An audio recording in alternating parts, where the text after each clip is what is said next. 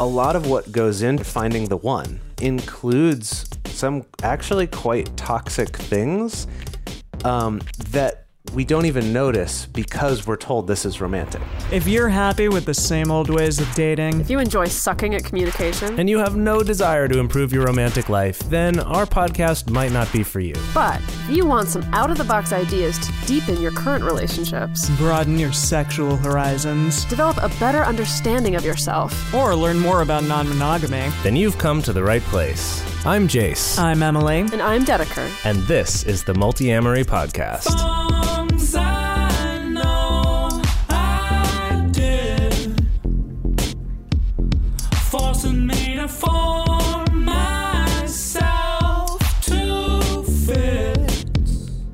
On this episode of the Multiamory podcast, we're talking about what monogamous people and those in monogamous relationships can learn from polyamory. On this podcast, we strive to talk about and represent many different relationship types and how each of them can take best practices from the other. So today, we will be discussing seven ways in which monogamy can learn from polyamory, Seven brides. For Seven Brothers. Yes. each monogamous to Bride. its own. More monogamous than the last. Uh, yeah, Yes. yeah, that's a. It's you have to be a really good dancer to be in that show. Oh, is that all true? that I'm It's a dance oh heavy yeah. show? Oh yeah. Okay. Yeah. Um. So well, you what- have to be a really good dancer to be monogamous. I guess knows so. that, right? Yeah, absolutely. That's one of the many misconceptions. that's thing Or- number one. All yeah, right, exactly. No. Um. So when we were putting together this episode, I kind of thought it would be interesting to talk about this kind of stuff, just because I've heard from listeners and from some people talking to me about this. They're like, "Well, okay, we." know now that you're in a monogamous relationship, Emily. Do you ever feel like kind of a fraud for being on this like polyamory centric podcast, even though you are monogamous? And to that I say no, I do not. How, Uh, ru- how rude. sir. yeah, how no, rude. how rude, sir. No, it's more just that you know I I was polyamorous for a number of years. I think that I still implement a lot of things um, that I learned from being polyamorous into my current dating life or my current relationship. I'm not dating, but yeah, I'm in a relationship, Uh-huh. and I think that that is those things that I learned are incredibly important for any relationship and something to like be aware of and think about. So I definitely kind of viewed this episode as more of like a 101, sort of taking it back to people who might be listening to our podcast that maybe are in more traditional relationships that they can, you know, see things from the polyamorous community in this episode and kind of maybe take that to heart and maybe help them think about like hey i can i can be thinking about my, my relationship in a slightly different way than i previously had thought mm-hmm. I want to jump in with my own caveat. Yeah, Please. yeah, go Because- for it. okay. Because always my hang up with this, eh, the two of you know this already, but like we talked about it before We did.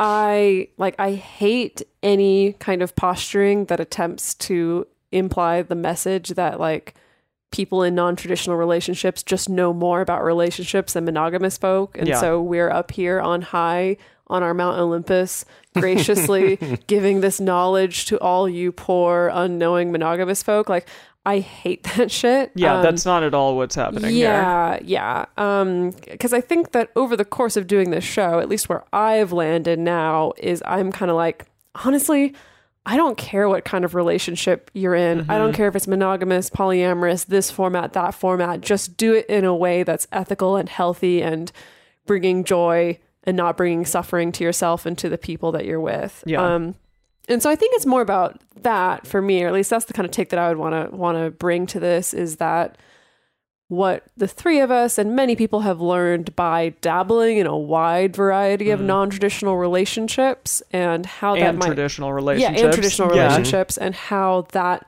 collected experience and wisdom might help um, for maybe some people who haven't Yeah. and just kind of want to have a better monogamous relationship. totally Yeah, I I think though that part of what similar to shows out there that are like this is what straight people can learn from gay people. Mm-hmm. Something that comes along with with those and also with non-monogamy or something like that is that the thing that is simultaneously makes those relationships challenging is also kind of a strength yeah and it is a little bit unique. And what I mean by that is that in non monogamy or in homosexual relationships, there's kind of a lack of as many role models. There's a mm-hmm. lack of people assuming that that's what you do. You know, they're kind of uh, going to assume your relationship is different than it is. There's not as much sort of like commonplace wisdom Yeah. out there. And that's often very challenging for people in those relationships to feel not supported or like, who do I look to for role models? Or am I alone? Am I the only one going through this? But on the other hand, I think it is an advantage because it does then require you to figure things out and question things and like really seek out information, which I think, at least for myself as a monogamous person, I didn't do as much mm-hmm. because it's just like, oh, well, we all have this conventional wisdom and, and everyone kind of, It's like an inherent intrinsic like thing that's just deep within you that you learn from a very young age. right, like we just think, truth. Yeah, like yeah. we think there's nothing to learn. yeah. And so I think that's why something like this is really useful. And that's mm-hmm. why, you know, people like Dan Savage have as big a following as they do, is because like the thing he's always pointing out is like, look, we've had to figure out different stuff as gay people yeah. that straight people you just don't even think about. Sure. But hey, maybe this is useful for you. Maybe this will give you some perspective. Yeah, most So, definitely. so the same same kind of thing here. Yeah.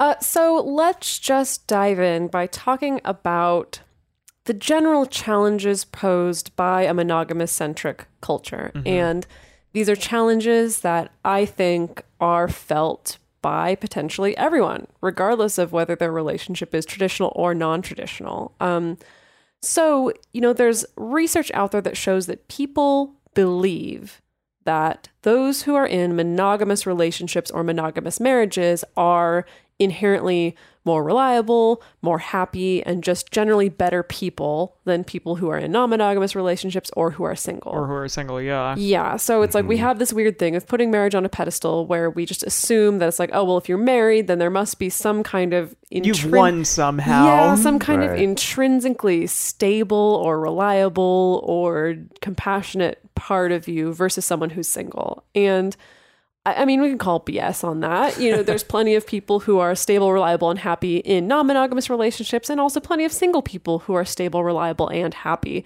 However, there is still these weird assumptions Mm-hmm. that are socially ingrained. And I think also on the other side, for people who are married or who are in a long term monogamous relationship, that it's like people might think like, oh well, you don't have problems then because you've got this figured out, or Yeah. like you know. So there's also kind of a lack of sympathy for that. Well, and on the relationship escalator too, which we've talked about in previous episodes, that like marriage is kind of one of the higher steps on that escalator. So to get there, you sort of have to like go through the other things and sort of you know get to this final place of like being married and then having children and then doing other things with that person Right. Just to clarify for people who might not know about the relationship escalator. yeah It's basically this idea that you kind of have to follow these linear steps Mm-hmm. and that and that if you're not going up those steps, then you should just break up. Mm-hmm. Which for a lot of people who maybe want to be together forever, but maybe don't want to get married, or maybe don't want to have kids, or or maybe don't want to live together do want to get married but don't want to live together. Yeah. Stuff like that, yeah. Right. That that those things are not presented as options. Yeah, definitely. Um, there's just a lot of inherent benefits given to marriage. And we talk about this when we do our relationship anarchy talk, but the weird way to think about it is that it's like literally monogamous marriage is the state sanctioned relationship. Yeah Like Mm-hmm. it is. You know, it's like how we have like there's a state flower and there's a state animal and there's a state motto and there's a state I was gonna state say- bird. I was going to say theme song. What's it actually? It's not a theme song. It's an Uh, anthem. anthem? Or- there's yeah. a know? state anthem too I think states have anthems. really Or but but but I mean, okay, there's individual states, and then there's also the country and the government as the state. And you know, we have a national anthem and a national flag and The a bald national eagle. bird, you know, a national bald eagle and stuff like that. Um, and it's like our our national, you know, state sanctioned relationship is monogamous marriage. Yeah. That's what we've chosen, and that's like kind of weird when you actually sit there and think about it. Um, because yeah, there's just Right. all these protections and tax benefits and benefits that you just don't even think about. Um, it feels very biblical yeah, a little bit. Yeah. A little bit. It's very much wrapped up in property rights and things Totally. like that. Um, but I do believe that us, the state, rewarding the appearance of monogamy is a very motivating factor for people feeling like they don't have a choice outside of that. Um, even if you wanted to choose to be just long term monogamous but not get married, it's like there's still this incredible pressure placed on people to still get married because Yeah. it's the state sanctioned relationship. I was just thinking the other day randomly about the game of life. Oh, know, you mean board like the actual game, Yeah. No, not I- just like the I probably haven't played it since I was like 12 years old. Okay. but I was just thinking back, I was like, huh, it's so funny that there's been multiple generations of kids now where this board game has been very clear. Right. These are the stages of a successful life. And you have to, like, getting married, you get rewarded for. Mm-hmm. Buying a much more expensive, nicer house, you get rewarded for. Having a job with a six figure income, you get rewarded for. Being able to retire at the nice place as opposed to, like, Mm. right. That the those are shitty only- place. Yeah. You know, that's how you win, is that it's very much attached to these very specific things. And the more I thought about it, I was like, damn, like, that's such a weird, messed up message to be sending to people. Yeah, there's Especially only in one this- path to Uh-huh. yeah, yeah, especially in this day and age and i and i do feel as though children now tend to like grow up with a lot more opportunity in terms of like what they're viewing and the kinds of people that they're more exposed to and stuff it just is a little bit different than like our one size fits all box that you know we grew up in or people in past generations grew Like up basically in because of the internet. You I- mean? Like, Yeah, I mean, access? sure. I was just checking if um, the Game of Life has been updated. and Uh-huh. It has been updated several times. Okay, There's a in what way? 1960s version was the first one.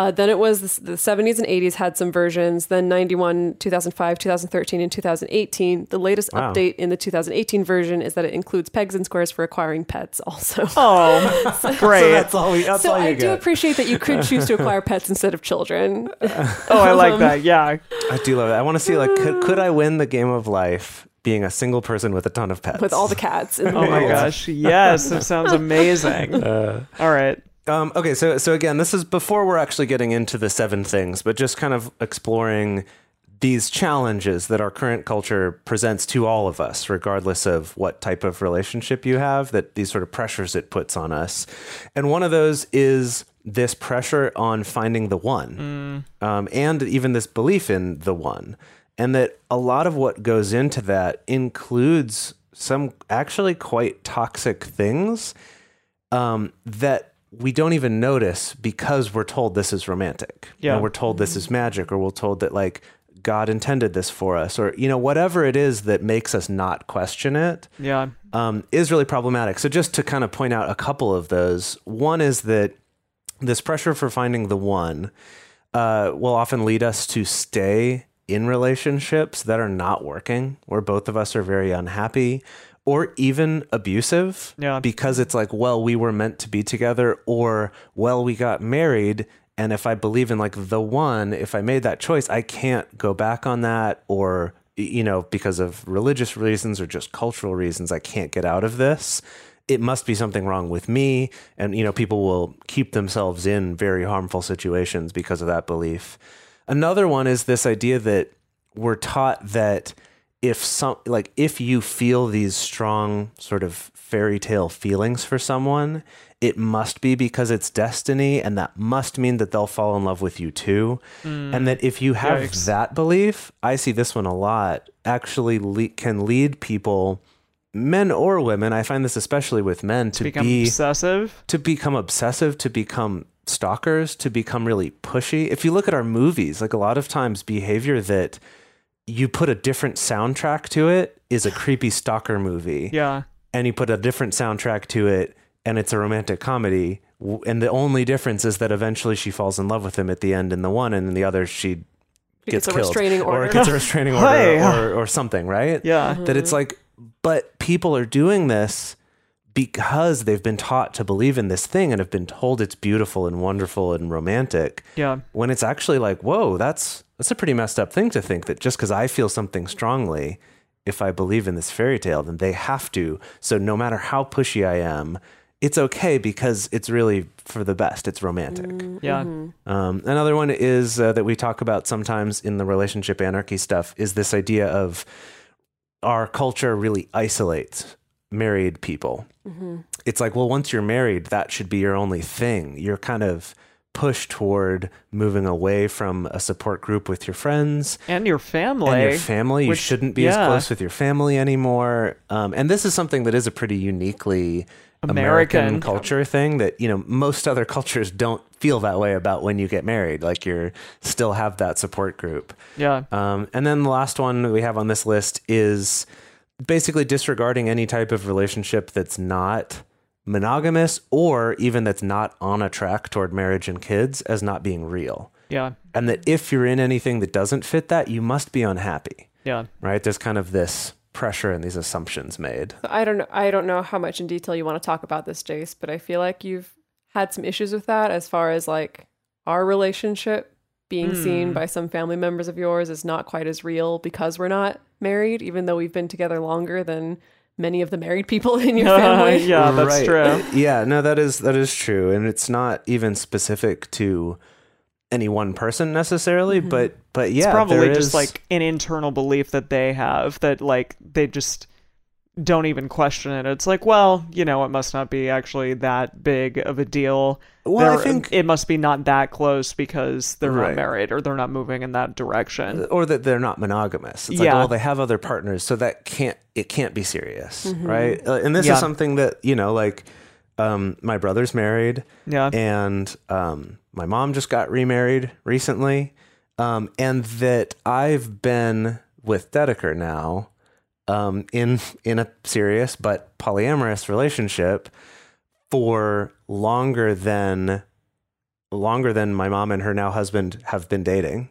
Yeah. Uh, you know, they knew each other from high school, but for many, many years we're out of touch. Like we've known each other longer than that. And that we've been together longer than my brother and his wife yeah. um, have been together. And yet there's always the assumption that those relationships are very real, that they should be treated like family, be, mm. you know, that, that their spouse is like family, should be treated like family, should be included in family photos, things like that. Whereas there's not that assumption about Dedeker. Um, I can imagine sim- that's really difficult. yeah, even though it I mean, has I'll been a longer honest, relationship. Like in defense yeah. of your family, it's not like your family's ever made me feel unwelcome Sure. or Right. or like Right. not a real person or anything like that. I do think it is more of these like weird default things that they probably don't even realize. Exactly. Yeah. Yeah, It's- exactly. It's, not something they're doing to be hurtful. It's just where that's all we Where think they go. about, right? Yeah. Yeah. Totally. So, And so, so it was funny because like when we went to see Paul McCartney, because you bought me tickets to see Paul McCartney as kind of an early anniversary present, you were Uh-huh. like texting your family, being like, "Hey, we're at Paul McCartney celebrating our six year anniversary." you know, like, yeah. Hey, by the way, this is how long we've been together, just so you know. Yeah. yeah. I love that. Uh-huh. Yeah. This is the story of the one. As head of maintenance at a concert hall, he knows the show must always go on. That's why he works behind the scenes, ensuring every light is working, the HVAC is humming, and his facility shines. With Grainger's supplies and solutions for every challenge he faces, plus 24 7 customer support, his venue never misses a beat. Call quickgranger.com or just stop by. Granger, for the ones who get it done. All right. Well, Let's get into these. So now we want to introduce and go into the seven takeaways from polyamory that monogamous people or people in non in traditional relationships rather can learn from. So the first one is going to be that relationships ebb and flow and that change in relationships is inevitable.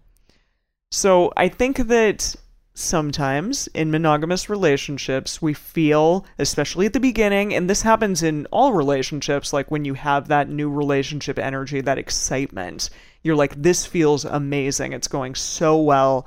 I'm constantly happy. My partner's constantly happy. I have to figure out a way in which to like make this into a put this feeling and this relationship into a box and keep it there and like lock it tight and make sure that like it never changes from that because I don't want to like not feel this way. Right. Or like if I ever stop feeling this way, it means something's wrong. Oh, yeah, yeah. it means like the magic is gone and this person must not be the one for me. Definitely. Maybe. Yeah. Mm-hmm. But, you know, reality, life, lots of things happen. Also just your hormones and your, you know, serotonin and dopamine and all of those things like shift Yeah. when Mhm. relationships occur.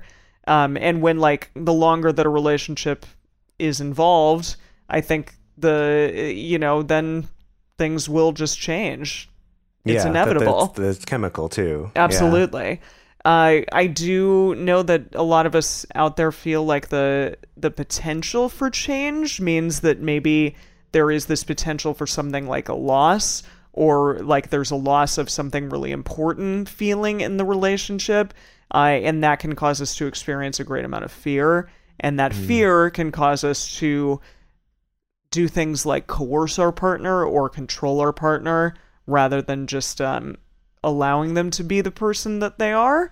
Yeah, or what, you know, what kind of like? Can you give any examples yes. of? What I think about what comes to mind here is that, like, for example, in the beginning of a relationship, often like you will have sex with that person over and over again, like many, many times. But Mm.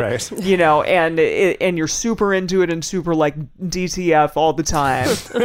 It's true though. Yeah, Yeah, but then yeah. you know, six months in or a year in or whatever, Or ten years in? yeah, or, yeah. anything that may just not be the case as much anymore, and that can cause you know uh, feelings of like that there I must not be attractive to my partner anymore, mm-hmm. and so fuck, like I'm going to do things like get really passive aggressive when they're like, actually, I'm not mm. really interested in having sex right now, or if they you know shoot me down, I'm I'm just gonna like stop going to them for sex at all because you know clearly i'm just going to be shot down here or things like that like Right. controlling behaviors coercive behaviors stuff along those lines or passive aggressive behaviors yeah, Right? yeah, Yeah. That makes sense. yeah so i think also um, there's this idea that like if a relationship ends it means that it somehow failed Mm, yeah, Yeah. We, we've talked about that. We've one talked a lot about on this, this. show. Yeah, absolutely.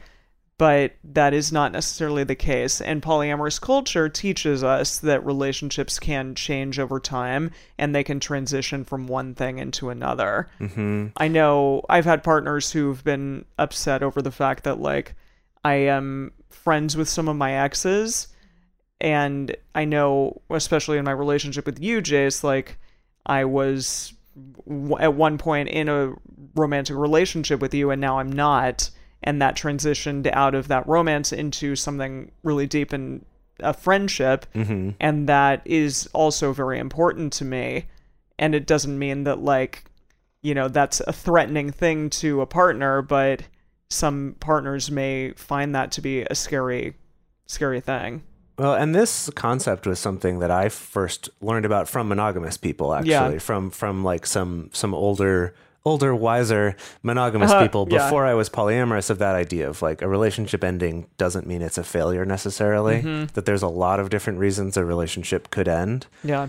and but like to go back to what you were saying about our relationship transitioning essentially from you know being in a romantic relationship to not and that like our friends and families felt this need to be like oh well I'm so not going to be, yeah, let's like shun let's talk her. shit about that person Yeah, totally. right And- and, Totally. on both sides and and we had to kind of be like no no no like that's not what it's about Yeah. but they're like oh but it is though like you'll yeah. get there Oh, yeah, but you hate her, right? Right. Yeah. Like, but we're pissed we at her, hate right? him. Uh, yeah. yeah. Yeah, exactly. and I think that can be really challenging for you know for monogamous people or you know for, for anyone For anyone. but yeah. Mm-hmm. but like for monogamous people who want to do the same thing it's like I guess we at least had the advantage of we were already doing something different so maybe people already know to be like "Uh, can I be angry? What should I be feeling about this? Yeah. But if you're in a more traditional relationship, people might just assume, oh, yeah, that means we hate this person. Let's Yeah. go egg their house or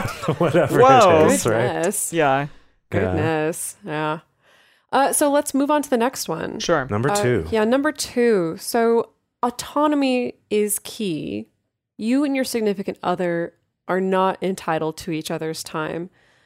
This is such a big one. My Yeah, goodness. yeah. You know, when we get into relationships, honestly, regardless of the format, there's all these unspoken rules about how much time is supposed to be spent together. You know, but especially when it comes to traditional monogamous relationships, you know, there's often this assumption that we need to spend most, if not all of our time together. Uh, you know, if we're romantic, then we're automatically going to take priority over everything and everyone else. Yeah. Um, uh, things like a significant other needs to be available to me whenever I want it. They need to be available to me for any kind of coupley activity. They need to be available f- to me for sex whenever I want it. Um, there's often a tendency to use the kind of royal we talk instead of individual talk. Um, Yeah. And I don't think that one's always bad oh, necessarily. Oh, yeah, yeah. But if you start to lose your identity, I think it can be. There's a, a balance there. I did read an article that talked about how, you know, that can bring couples closer together to mm-hmm. have like we talk rather than just I talk, but it does get into this thing of like, well, you know, we thought that the movie was so great. and it's like, but do you actually know that your partner thought that? Or do you just assume simply because well, we're we're one unit. We think and talk and do the same things all the time, you know? That's a really great example Yeah. of, of of an ex- like so th- I've I've also read some studies like from the Gottman saying Yeah. that people who use we to talk about themselves and their partner are more likely to be happier and stay together than people who tend to use just Mm-hmm. Uh, I yeah, all the or- time. yeah. Um, and and I think that makes sense if it's like I'm always saying I because like I don't really want to associate with this person or I don't want to be associated with them, Sure. even if it's more subtle than that. But the thing about talking about like thoughts or feelings or like, well, we feel this or we think this is a little different from saying like, oh, we you know we we like you know we do this thing together Yeah. or we enjoy this activity is a little different from a we thought this about the movie or Yeah. we believe this and maybe here's a proposal for like a slight change. Um, and it's something like uh, say we did go watch a movie together and i'm talking now to someone else to say like um, oh yeah we, we went and saw that movie uh, and we liked it. We talked about it afterward and i, I kind of thought this thing and she mentioned this thing. It's like maintaining a little bit of a sense of like we're still we still have our own thoughts. We still have our own feelings but we're still a we because we talk about it because we communicate it and we did stuff together and it's important to us to communicate does that make sense Yeah, like I it's a guess- subtle difference I guess I would also argue like that one could say, yeah, we went and saw this movie together and like I really liked it. I can't speak for her about Mm-hmm. this, but yeah, I loved it. Like what did you think about it kind of thing and Yeah. then allow that person to talk as well. Yeah. So I do feel that engaging in some kind of non-traditional relationship, it can teach us that you know, our partner's stuff is their own stuff, essentially, that their emotions, their thoughts, their feelings, they don't have to equal our own. They Yeah. usually don't equal our, our own. And just having that allows for there to be greater communication and greater listening skills and greater motivation for understanding, I think, or reaching mutual understanding. Um, also, that we can't necessarily dictate our partner's actions, and also that we're not entitled to our partner's time or their body, Yeah. um, which is a it's that's a doozy. Ooh, Yeah. It really is. It's but a doozy. Yeah. Yeah, I- Mhm. I think it's something to to be aware of and something that polyamory can can teach us and definitely taught me that Yeah. I I probably had a lot of ideas about the time in which like it, it means I'm special if my partner is spending this time with me. It means mm. I'm special if they want to do everything with me. But that also potentially means like that they're not doing things for themselves and that Right. they're, you know, automatically going to watch a movie with me rather than like, "Hey, I'd really like to watch this TV show that I know you don't like or play this video game that I know you're not into." Like Right. I understand you're home and probably maybe want to spend time with me, but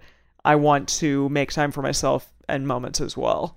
And And, I to advocate for that. Which Yeah, and it's coming up, but yes. it actually opens up the ability to make your time together more intentional and more special. Yeah. Instead of it just Yeah. always being a default and we just like watch a TV show together and that's it. Mm-hmm. It's like, no, let's plan the time that we're really going to be intentionally together versus when we have our free time to do things. And maybe some of that's together and maybe some of it's separate. Yeah. It actually makes that time more special rather than I think people are afraid, like, oh, that's going to take away and we won't be as close Absolutely. you know um, I, I also heard once just related to this the idea that um, getting to watch your partner do the things that they do that don't involve you is probably the stuff that they did when you fell in love with them in the first place Mm. and getting to watch them like do that that, thing is really cool Yeah, I really like that. um, okay number three all right number three is that rules don't protect relationships this is a big one. This is one that a lot of people question about polyamory, being like, oh, well, okay, as long as we understand the rules. Or when people first open up their relationship, they, They, think implement like, a lot of rules. you know, we just need to figure out what the right rules are. Tell us what the right rules are that we need to put in place. And that's something that comes up there's a couple things about this in monogamy. One is that we assume that we all play by the same rules, but in truth, you No. ask you ask uh, you know a hundred people what exactly cheating is, for example. You're going to get a hundred slightly different answers of like exactly where that line is, Yeah. What sorts of things are okay or are not, right? So that's with monogamy. There's this extra problem that we assume we all know the same rules. But then the second thing is, you know, people question like, oh, well, if your partner is allowed to be with other people, why would they stay with you? Yeah. And it's this interesting question of like, so are you saying that the only reason why your husband stays with you is because they can't do anything else because they don't have a choice? And and that usually people are right away like, well, no, no, no, no, that's not what I'm talking about. You're like, then what are you talking about? well, I think that that I mean that definitely was part of my thinking. Oh, 100% part of my thinking. And it was actually something that caused a lot of fear in my monogamous relationships hmm. was that where I'm like, I'm afraid my partner really wants to be with someone else or is really attracted to someone else, but feels obligated to uphold our relationship because that's like the commitment that they made. Yeah. And while on the one hand, I'm like, well, I guess I'm glad that he's honoring his commitment. On the other hand, I'm like, it doesn't sound exciting. It doesn't sound doesn't like I'm, feel great. It doesn't feel great on my side. Yeah. Yeah, I think also putting a lot of rules in place, and this is also something that, you know, it's like I have rules about how much time you can spend doing other things, not with me. Like this can get very extreme, right? Yeah. Very, very controlling. That it's like two things like having rules for your partner eh, or even for yourself, I guess, implies that if your partner could do whatever they wanted, they would not care about you. They would do things to hurt you intentionally, uh, and that they would be dishonest and like all this sort of stuff. And it's kind of weird when you think about it that way, where it's like, okay, you know, we think, oh, the rules are to protect us, but it's like, protect you from who? yeah. Mm. Protect you from what? Is your partner the thing you need protection from? In that case, maybe we should rethink this whole being in a relationship with this person. Yeah, it, it is that mentality of like an us versus them thing, or that Almost an us versus each other. Yeah, well, exactly. Like us, m- m- meaning us, meaning myself versus my see, partner, I see. rather. Yeah. yeah, but just that they don't have this, you know, this idea that your partner has your best interest at heart. That they're not Right. automatically going to be uh, an enemy to you in some way. Definitely. Yeah. Yeah. Yeah. And we make our partners out to be enemies in our head sometimes. I definitely have, yeah. Or, Yeah. or at least someone who, yeah, kind of needs to be reined in or needs to be controlled. Totally. Yeah, that they're this wild thing and that they would do whatever they wanted if we don't implement these like very rigid rules into our life. Yeah. Yeah. And that I think that, that we make these rules out of fear, Yeah. but that they don't actually solve the problem that made us fear that. They just kind of create this other like boundary uh, like or not even a boundary i shouldn't say that because that word kind of means a different thing um, but like they put up this wall or some kind of restraint or maybe give us a thing so that we can be more clearly angry about a thing if it gets broken rather than addressing like this fear comes from that a fact that i don't trust my partner is a is a big thing to deal with but is an important thing to address rather than I'm just going to put rules in place Mm-hmm. to try to rein in this deeper fact that I don't trust my partner Yeah. or that I don't think my partner cares about my feelings or that I don't think my partner would be nice to me if they didn't have to be. Yeah. And so I think that's definitely an opportunity to to look at that and examine that. Um, Sonia Stone, who is a leader in the polyamorous community, has a great quote about this, and that's that monogamy cannot be a substitute for actually knowing what your own personal boundaries are and the negotiations that have to happen to define rules that are fair to each partner and are also realistic and relevant. Yeah. I liked that a lot. Yeah, I, f- I feel like anytime a relationship format is the coping mechanism, that Mm. seems to be a red flag for me. And I feel like people can do it in any number of formats. You know, Mhm. people can choose monogamy as a coping mechanism for jealousy or for insecurity.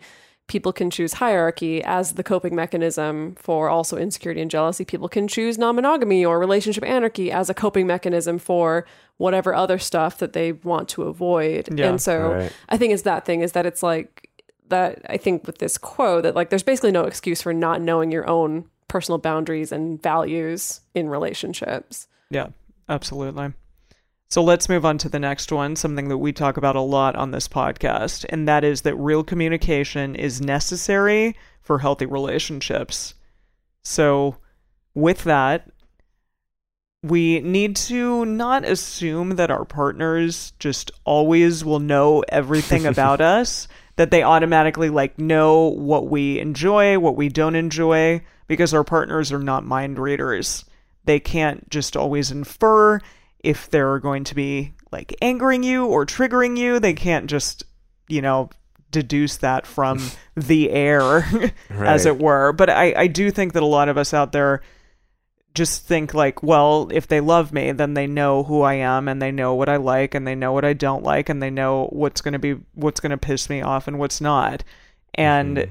healthy communication is something that uh polyamorous people have to get really good at because they're navigating so many different relationships and so many different types of people and different types of emotional, you know, contextual and biases and all of those things. And so I think that they get really good at uh, learning how to navigate many different potential things that are hard in relationships. Right, but doing that through actual direct Real communication, communication, yes. rather than just having expecting some magical fairy tale world where your partner just can guess everything you're feeling. Yeah. Well, so I think on the show before we've talked about this idea of like relationship as culture.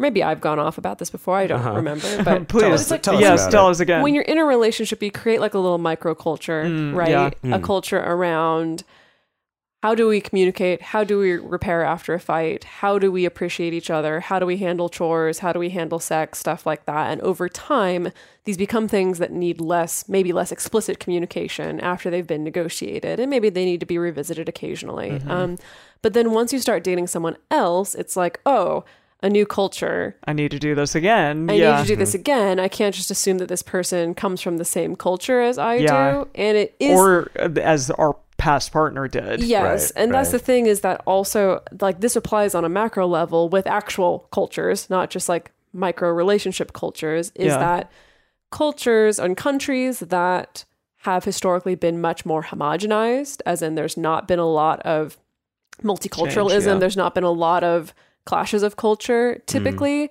Tend to communicate in ways that are much less direct because they can get away with it. Like Because- Japan. like Japan, like They many move places. as one amoeba I there. don't, I don't know about that. Well, no, it's just I had never seen anything like it before I went to Japan. Just like the people everyone knew to like, you know, you if you're going down the escalator and you're standing, you go on yeah. one side versus the other if you're walking.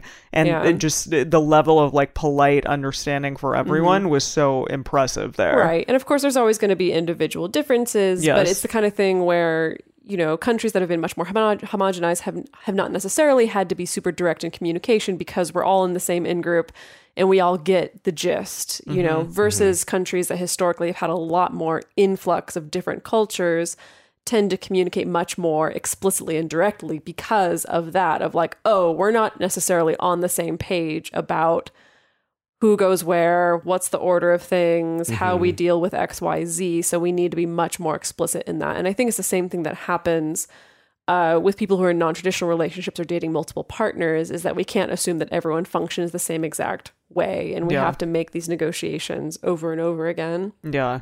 And we also have to ask for what we want in relationships, and we have to tell our partners if something is triggering or challenging to us. I think there is this idea that, like, it's way more romantic to just have your partner, you know, do things for you without you having to ask for them. But I would argue that it's actually romantic to be able to have the vulnerability to tell your partner what you need and want. Mm. Uh, yeah. And, you know, I know in relationships, I tend to often like think about the negatives or remember the negatives. And those are the automatic triggers that may come up rather than like celebrating the positives. So we want to hmm. encourage you in your communication to not only relay the times Right. that are challenging, but also to talk about the amazing things that you're happy about in your relationship. Yeah. and celebrate the positives. Celebrate like when you're both moving forward within the relationship and when you're like getting over, you know, a a trigger that has or not necessarily a trigger, but like a thing that keeps happening and you're like, "Hey, we did that better this time. We didn't fight in a way that was really challenging for the two of us." Right. Mm-hmm. Like Yeah. celebrate those victories. Correct. Yeah. For a long time now, we've been fans of adamandeve.com for getting sex toys or lingerie or accessories, things like that. It's uh, just a fantastic resource with a huge selection. And now, not only do we have a fantastic offer, but we also have a promo code that will work on adammale.com and evestoys.com, which are their sites specifically for LGBTQ audiences. And our code is fantastic. It's 50% off of almost any item in the store and free discreet shipping when you use our code MULTI. Yes, we love adamandeve.com and have for years. They are our oldest and longest sponsor, and they just keep on giving great gifts to us and to our listeners. You can bring more pleasure and satisfaction into your bedroom by going to adamandeve.com, adammale.com, or evestoys.com and select any one item. It can be, you know, an adventurous new toy or anything you desire, something fun, something sexy, whatever sounds good.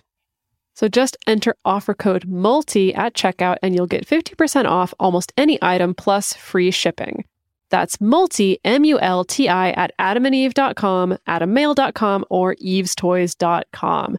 This is an exclusive offer that is specific to this podcast, and it's better than any offer that is currently available on their site. So again, use code MULTI to get you not just the 50% discount, but also the 100% free shipping. Code M U L T I. We we won't go into it in this episode, but we do really recommend checking out our relationship radar, Yeah. um, which is specifically a way for doing a regular check-in in your relationship that allows you to share those exciting good things that happened, as well as address things that you want to change or you know issues that have come up over the past month or just making plans for the exciting stuff that you're going to do coming up or just figuring out logistics and it's been super helpful um, for a lot of people in their relationships to just have a a, a structure Yeah. for doing that communicating so i definitely, Definitely, recommend for all of us. yeah oh it's changed my life for sure Mm-hmm. so i definitely recommend checking out relationship radar Let's move on to number five, which is it's okay to advocate for yourself and to set boundaries. So I think it's easy for many of us to become people pleasers within the context of a relationship. Oh boy, yeah. Um, I know for me, particularly in the context of a new relationship, I tend to get really scared that like somehow I'm going to scare this person off. And yeah, I, I do think that that's so interesting. Like to be when you're in the beginning of a relationship, you tend to like try to like put your best foot forward. Yes. Yeah. But then that also like you shave off parts of yourself that might be more unflattering to that person and don't like put the entire thing forward. Well, I th- I like to think that I've gotten better at this, but I have a long history of when getting into a new relationship, really putting this pressure on myself to really fit the mold of what this person wants, Yeah. or What- what, this what you person think they what I think they Correct. want, or Which what I think yeah, that they're those are two to. separate things. Yeah. Yeah. Exactly, or what I think they're impressed by, you know. Um, and so that's something that can happen at the beginning of a relationship. For some of us, that's also something that happens throughout the relationship. Sometimes we sacrifice something that we really want or need or would really make us happy for the good of the relationship. And sometimes those sacrifices are okay. You know, sometimes it is okay to make sacrifices for a relationship, but then sometimes yeah. they're really not okay, you know? And I think that we've been socially trained to favor a little bit too much on the side of self sacrificing for a relationship and a little bit less on the side of advocating for yourself and your wants and your boundaries. i think it's That's what I think connected personally. to that kind of mythology of the one Yeah. that it's like, well, if for whatever reason I've decided this is the one, then like, well, I have to sacrifice those things rather than continuing to kind of question and look at like, can I, will I actually be happy with this rather than just assuming, well, I have to end up happy with this because they're the one. Yeah. hmm Yeah, definitely. And I think that's related to boundaries also, you know, that it is still important to have boundaries to protect ourselves from possible infractions. And it's like at the end of the day, like you are the person who's going to defend yourself the best, right? Yeah. Mm-hmm. And I think sometimes in the context of a relationship, we can think like, well, it's my partner's responsibility to defend me or take care of my feelings or stuff like that. And mm-hmm. yes, like your partner I think should be considerate and should be aware and there should be an open channel of communication about that. Still at the end of the day, like boundaries are the things that you apply to yourself to protect yourself. Um, related to that is also advocating for the type of relationship you want to have and exactly what kind of relationship you want to look like. Um, and I think that's hard because we have all these narratives around selfishness when it comes to advocating for your needs. I think disproportionately women tend to feel selfish and guilty for upholding boundaries. Um, they're more likely to have that boundary hangover. And I think that makes things a little bit difficult. Um, I definitely was called selfish when I became polyamorous Yeah. initially. Mm. Yeah. yeah. Yeah. Yeah. Uh, and just for reference, we have a whole episode about the basics of boundaries. That Yeah. I would say would be another kind of fundamental one. I would recommend if if this is a little bit like, wait, what do you mean exactly by that? Um, and that that one is episode one seventy eight. It's Yes. called the basics of boundaries. One of our more popular ones. Yeah, Yes. yeah, definitely. And I think related to the stuff we were talking about as far as being entitled to a person's time or a person's body, um, it's also up to you to advocate to make sure that you're getting adequate time for yourself, not only to take care of yourself, but also to achieve your goals as well. You know, it can be really easy to get caught up in just wanting to make other people happy instead of also asking what actually makes me happy.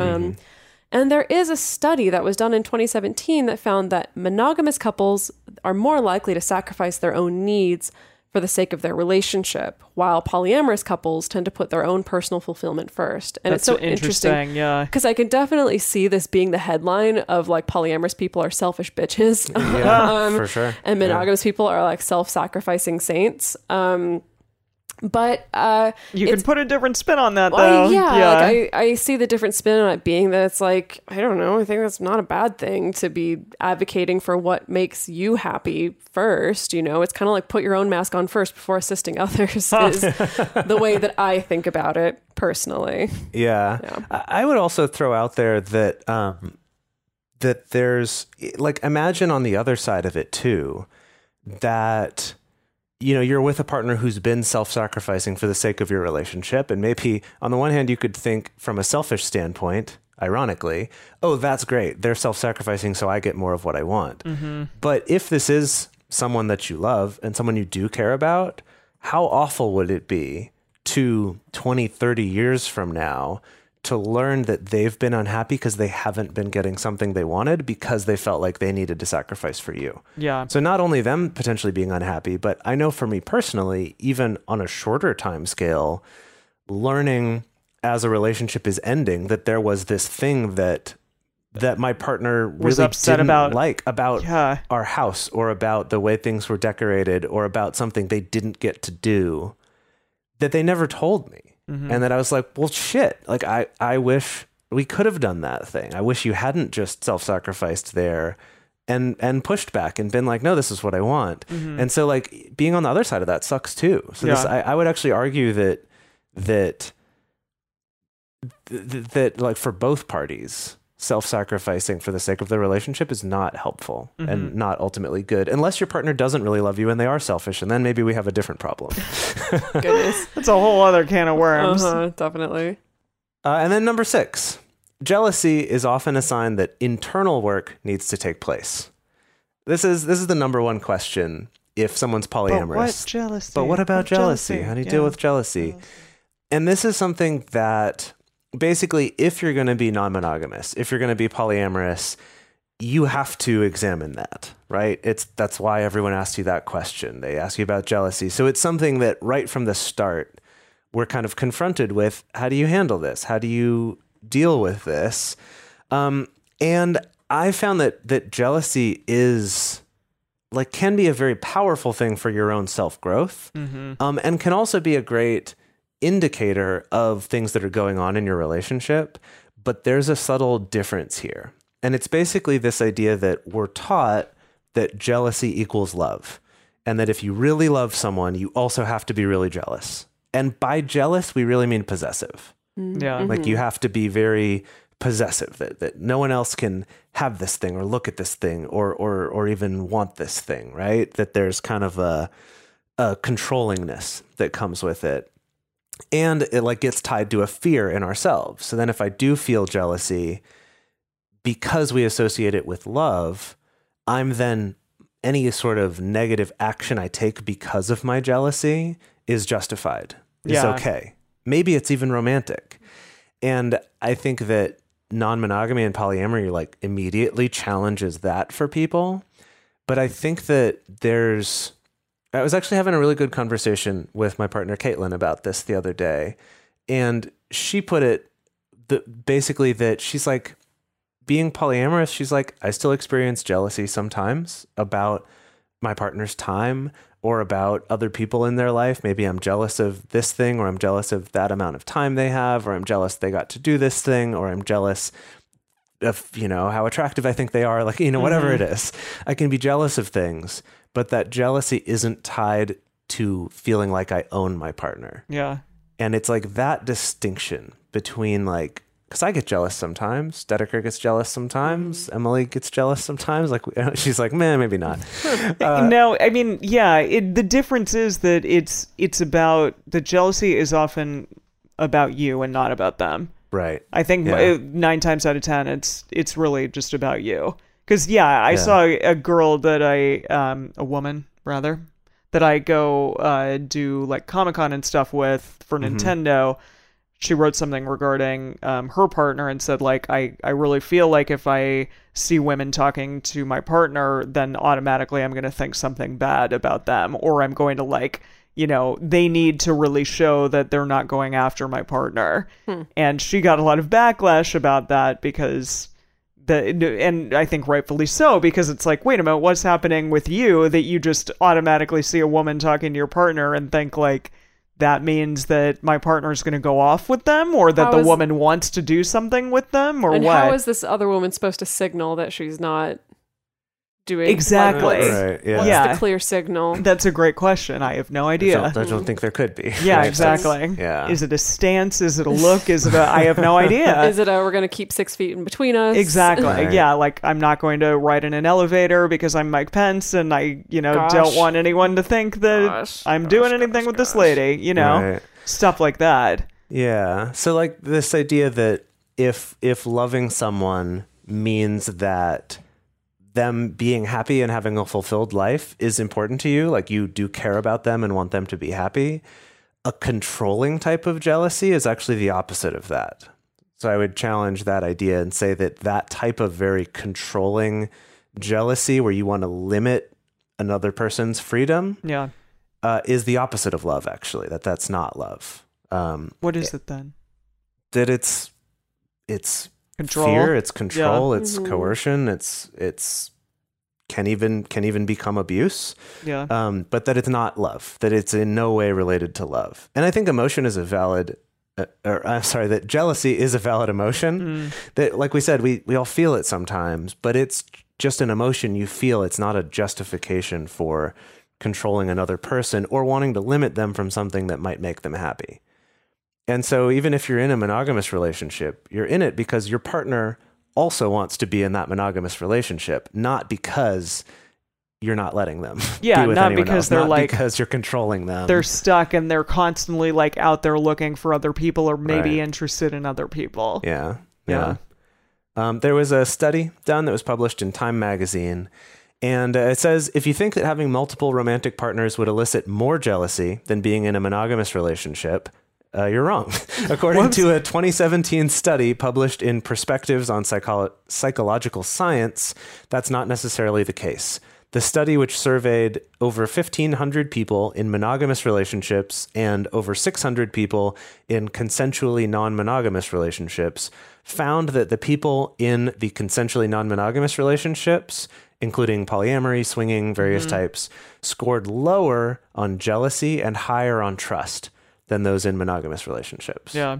It's like, it reminds me of that whole like, if you love someone, let them go Yeah. that idea of like i trust you because i know you're with me because you choose to be and not because i've got you held so tight you don't have a choice and then lastly um, also on the other side don't don't weaponize this Yeah, because I think that's one of the primary criticisms of a lot of the non monogamy advice is that someone can then turn around and if their partner has legitimate concerns or has insecurities or jealousy that come up, it can it can generate this kind of very careless take on it of like, well, that's just your own problem, or that's just your own personal work to work on, or like you got to go to therapy or whatever. Right. And maybe there's maybe part of that's true, but part of it is also like maybe they're just seeking comfort from you, or there's something that needs to be talked about, or is that there is something that needs to be fixed or repaired or something like that. Um, so with the whole, you know, jealousy being a sign that internal work needs to take place, that's probably true, but don't throw that in your partner's face when they're jealous because I 100% guarantee it's not going to go over well.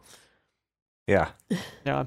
So I was reading this awesome article called The Science of Soulmates, and there is a Marist poll that said that 73% of Americans believe in soulmates. That that's a is- huge so number. That's a lot of people. I don't know if that's really like in all of America, but according to this poll, 73%.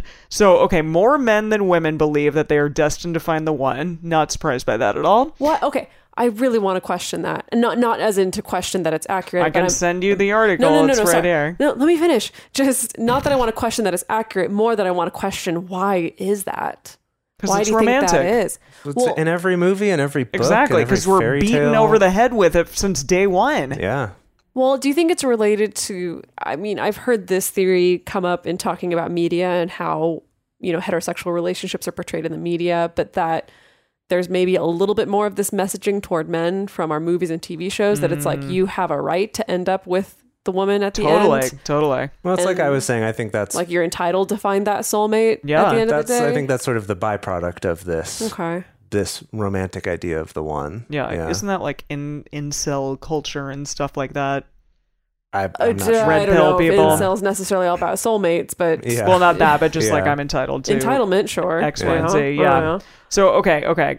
So more women, more men than women believe they're Just destined to slight- find their one. Just slightly though. Yeah, Seventy-four percent to seventy-one. So still super high on both super high. sides. Yeah, seventy nine percent of people younger than forty five believe in soulmates, while only sixty nine percent of those over 49, 45 do. But that's still a ton. That's That's, still still, insane. yeah. yeah. If you want to know more of the breakdown on that, because the Marist poll actually has like a more specific breakdown, Mm-hmm. um, that people in the West are less likely to believe Huh. that they're soulmates. In the West, meaning Western states Western of the United states of the United States, Okay. yes. Oh, Uh-huh. Are less likely to Yeah, believe there in it is. soulmates. yeah, college graduates are less likely. Only a little bit. Like it drops down to, for instance, like like in the Western United States, it's like sixty three percent of people said yes, they believe in soulmates, as Yeah. opposed to like the seventy eight or Right, whatever in the right. South. Um, uh, yeah, stuff like that. Huh, Yeah. Interesting.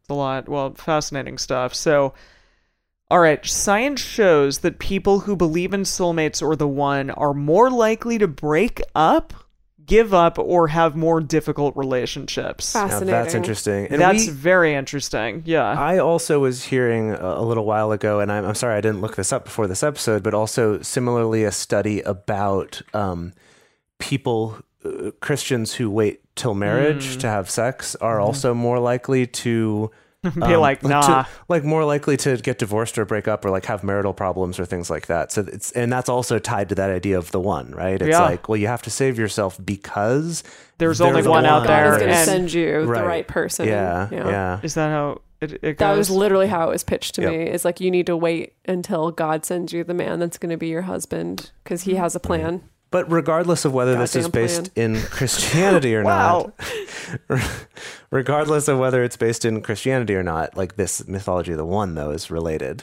Yeah. Right? That, that it- and it also seems to cause more problems than it than it I will say solves. Yeah. this is anecdotal.